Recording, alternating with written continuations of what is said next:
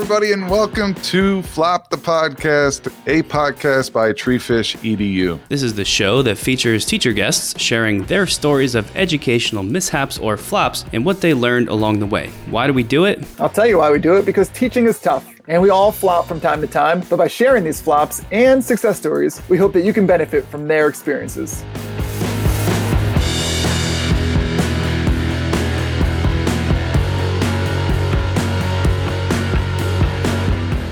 In this episode, we had Dr. Richard Smith, a tech integration specialist and technology teacher from Ohio, on the podcast to talk about the challenges of providing personalized feedback in the physical classroom and in the remote setting. During this episode, Dr. Smith talked about leveraging feedback in the remote learning environment to increase student engagement and their overall learning experience. Check it out.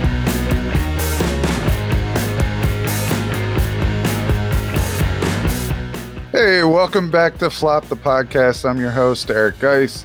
In this episode called Feedback Challenges to Feedback Success, we will be sitting down with Dr. Richard Smith to talk about the challenges he faced while implementing feedback in the virtual setting and the steps that he took to turn these challenges into strengths. Now that the grill is greased, let's get into today's episode. Dr. Richard Smith, thanks for being on Flop the podcast. Hey, thanks for having me, uh, Dr. Geis. How are you doing? I am doing fantastic. I hope you had a great holiday. Oh, thank you. Uh, but let's get into uh, a little bit about you today. Uh, can you tell us a little bit about uh, your educational journey to this point in your career? Yeah, so I took a long road to education, actually, a lot longer than I had planned originally. When I was younger, I thought about being a priest or, um, you know, or being a teacher. And one of my priestly friends said, uh, "Why not both? You know, you could do both." And I discerned for a while, and and um, got into college, looked at secondary ed and social studies, and my advisor said, Hey, do you want to coach? And I said, No, not really. And she said, Well, if you want to do social studies, you should probably learn how to coach. And so I moved to language arts. Um, and then, you know, after I did some of my my uh, practicum teaching, just kind of, I mean, I, I love teaching and I loved being with the kids, but didn't know if that's exactly where I wanted to be. So I kind of switched things up a little bit and decided to move into professional development. So I worked in the corporate life for a couple of years as a manager, and then started working into training, and then moved into government, and then moved into their training department. Did that for about almost ten years, um, and really enjoyed it. Um, but then I was kind of missing something, so I actually started teaching uh, PSR classes at my parish, and a junior high theology position opened up, and uh, took the leap of faith, if you will, and decided to go in and teach reading and, and theology. Did that for a few years, and then the school decided they wanted to move into Chromebooks. And having loved technology, uh, the technology side of teaching, they asked me to take on that first director's position to implement one to one Chromebooks. So did that. Decided that I really enjoyed it, but I did miss teaching and so uh, an opportunity showed up at the high school level where I could do both. And so I went and taught theology for a year, and then they moved me into kind of consulting with some of their technology. They were a one to one school as well. And then by the second year, became the director of technology and innovation. And um, yeah, just that's where I'm, you know, that's where I'm at today. So I'm teaching some technology classes part time, which I love the high school that has the flexibility that gives me the ability to teach and to be able to do some of this stuff with technology integration. And uh, along the way, completed a master's in learning and development, as well as a doctorate in uh, digital learning and digital transformation, right? Teacher leader and digital transformation. Is that what we graduated with? that, that, that is what we graduated with. Right. One thing I love about this situation uh, that you have yourself in is that as a tech coach or in a uh, tech specialist, you're able to see one half of the story, but because you're also a teacher, you see also the other half of the story where you can now see what practices are working. You could put them into play and then report back to the rest of your staff or your, whoever is training your staff if it is not you. So, in this podcast, we're talking all about flops and how we can improve from these flops. So, flops doesn't mean that it's necessary a bad thing. It could just mean that it's something that just didn't go quite right and that we can improve on it. So let's talk a little bit about a practice that you liked using prior to virtual teaching. Mm-hmm. Yeah, I've I've always uh, been a big proponent of offering feedback. I just uh, never. I always called it the cold transfer. You know, that someone would take a test and then just get the score on it, and then we moved on. Like there was no growth there. So I always spent a lot of time. Um, I would you know do some short answers or essay questions to kind of just probe and see where the real learning was happening. Hopefully, that was going to spark something for the student. But I spent a lot of time writing comments on these tests and was feeling very vulnerable in, in that you know the period would be over and then in the recycle bin by the door were all these tests. Like they weren't even reading. So i was spinning my wheels it felt like just kind of offering this feedback and spending all this time on giving them information that i thought was going to help them grow for the next project or for the next assessment and um, really just to kind of see it face up in that recycle bin just kind of threw me for a loop. So I was like, why am I spinning my wheels and spending all this time on putting all this feedback in place? So um, I was looking for ways to do that. And of course, then I started teaching with Google Classroom and saw the use of private comments and saw some of that on how, how that was nice because I could actually reach out to them on some level. But uh, again, wasn't sure it was being read. And I think a lot of it was because I was focused on after the fact you know, they didn't care. They just wanted the score at that point in time. you know, they just wanted to be able to to see how they did so they can move on to the next thing. And, you know, I kind of fell into that trap myself. So I had to look for a better way to do it. And then you hit remote learning. Um, or hybrid learning, or you know, how can we really up the game with personalizing our instruction in this situation where we're not face to face? And so that uh, became the next struggle. All right. So you you had an initial struggle of feedback and and finding a way that you could implement feedback into the classroom. Now we're in this virtual world. We all got thrown into it last March. Mm-hmm. We're in this virtual world and you want to make feedback better. You want to take this practice and take it to the next level so you know that they're working towards it or working with your feedback and making a better product. Right talk to me about the virtual setting and and how that went and maybe what you struggled with with virtual feedback. Yeah and i think some of it is i'm i'm a very project based classroom now. I wasn't before um, and just kind of made that transition uh, probably about a year or two before this whole pandemic hit. Um, and so i was feeling pretty confident in the fact that they were actually doing the skills instead of just hearing about them. They were actually performing the the skills that I wanted them to do. And then this whole remote setting hit. You know, how do you do a project based atmosphere remotely? So the first thing I I kind of dug up from my library was this creating the anywhere anytime classroom, and this was co-written or co-authored read by one of our performer professors, Dr. Lisa Reason, um, and it really changed the game for us. So we actually contacted Dr. Casey Reason um, through Lisa to see if he would be willing to spend some time with us as a group, as a school, um, to see if we could better form our online classroom so that we can kind of shift the paradigm when we had to because our plan was to be simultaneous in learning when we came back in the fall. So we wanted to have a plan in place that we could flip the switch in case we had to go all remote because of a breakout or if we have some people in person and some people remote. So we spent a lot of time this summer just kind of redesigning the way we thought instruction online should happen in a one-to-one school. So that was the first step that we took. Then I was fortunate enough to catch a keynote by Dr. Catlin Tucker. And um, it, it changed like it spoke to the core of what my situation was. I was really struggling with finding this feedback um, and, and, really you know when's the best place to give it? And dr tucker uh, really changed the game for me there because she started talking and it was just totally hitting at my core. She, she was saying that uh, she felt the same way. She was doing these lesson plans spending all this time taking work home and spending time on this feedback and just feeling like it was going nowhere. Um, and so she started working it into her station rotation in her classroom. And I said, well, wait, you could probably do that too. Um, really, if you think about it, we just add on an extra day in the lesson.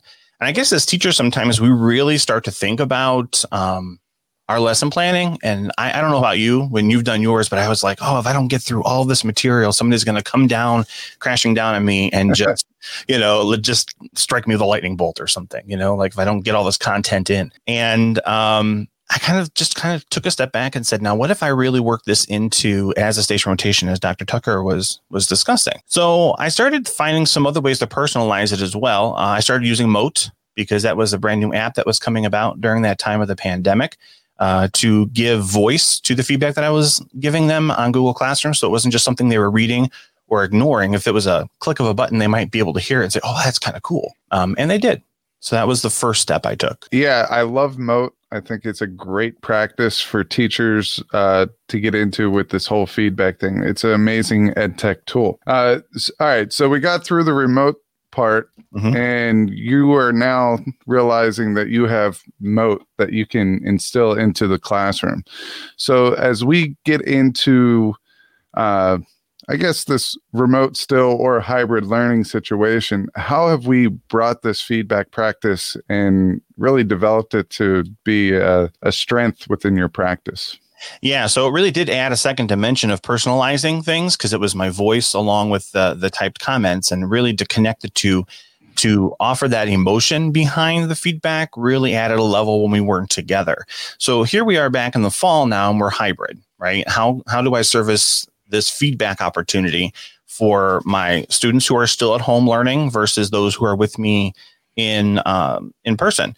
So I've always used Google Sites as a way to collect portfolio information, and I started giving them class time to really reflect, to write their reflections on the pieces that we were finishing, as well as to a- uh, ask questions to me personally. So we actually made time for them to, while they were working on pieces of the portfolio, to say, "Here's your station with me today. If you have um, feedback that you wish to get, let's go look at it together. Let's pull some things up." And I really didn't think that they were going to take me up on that.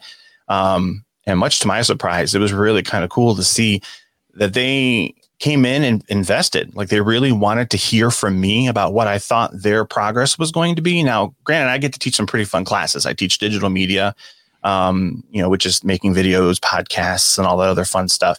Uh, I teach uh, tech apps and innovation, where we explore applications and how it leads to innovation in our daily lives. And then um, I teach a brand new course this year called uh, Introduction to Robotics. So these are all kind of fun courses anyway, but these are courses where, as we're working on our projects, these students are kind of like, hey, how am I doing? and uh, they were seeking me out. So that was kind of a cool feeling to to add that time. Whether it was during a Google Meet, like if they if it was my online learners, I had the meet time with them um, we would set up a little schedule and say, you know, we're going to do one on ones with a Google Meet person first, and then we'll set up a slot for in person and just go back and forth as, as long as it takes us to do that. So they were actually seeking it out, which I thought was cool. Um, but then as we got towards the end of the semester, I said, how can we kind of jazz this up a little more? So I, I used the app called Screencastify, which uh, I loved. Our school bought a subscription this year uh, to really kind of up the game to add a third dimension to it. So now it wasn't just using a Mote and they could hear me or they could visit with me in my office hours. But what I did about a week before turn in was go through each one of their portfolios and recorded a screenshot of, you know, our objectives, our learning goals for the semester and where I felt their portfolio was hitting at that moment. If they were going to turn it in today, here's what I'm seeing, here's what I'm not seeing. And man, it, it took about a minute and a half video for each student. Uh, but man, did that change the game. I came in the next day after submitting them and uh, you know my email lit up hey can we make time? Are we going to sit down and talk about this some more? Hey thanks for that video feedback. Um, i really enjoyed that. My favorite was the student who said no other teacher has ever done this ever for us in my education. So that was really cool. Thanks for doing that. So it really kind of lightened them. It kind of personalized it for them. Um, but at the same token i felt heard as a teacher that the things that i was hoping we would achieve together um, we're actually being listened to by the students. That's pretty cool that you, I mean, you found a way to take a practice that, let's be honest, as a teacher, feedback is not an easy thing to do. Give quality feedback that is going to resonate with each student. And we struggle with that a little bit in the regular classroom.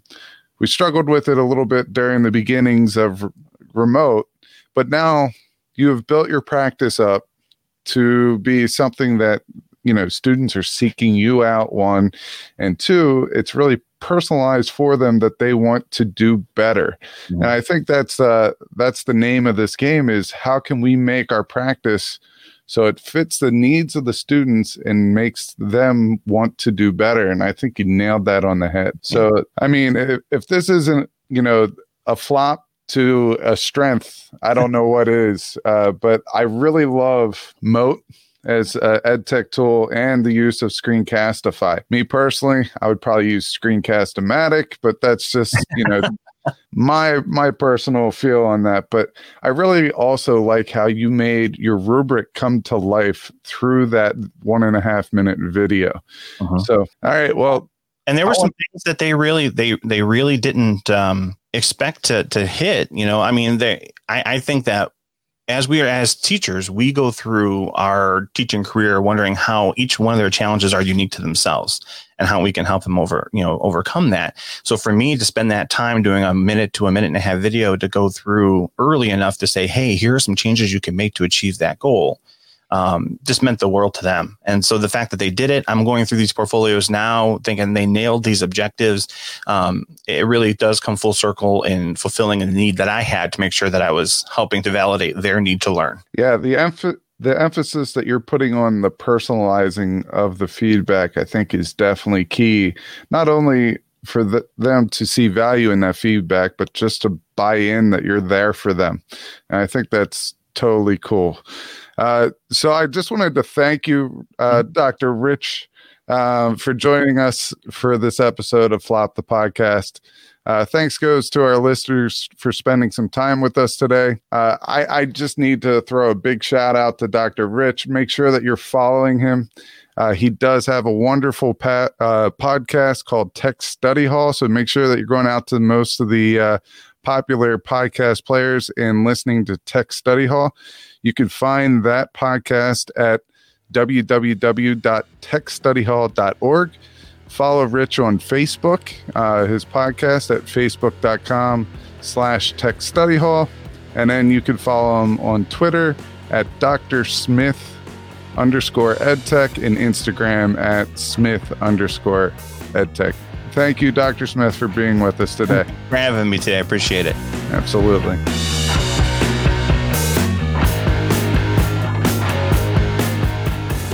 Thanks for listening to Flop the Podcast by Treefish EDU. Remember to check out our next episode on any platform for podcasts or on the Treefish EDU YouTube channel. You can learn more about our virtual and in person PD offerings at treefishedu.com. And be sure to follow us on Twitter at treefishedu and sign up for our newsletter at treefishedu.com.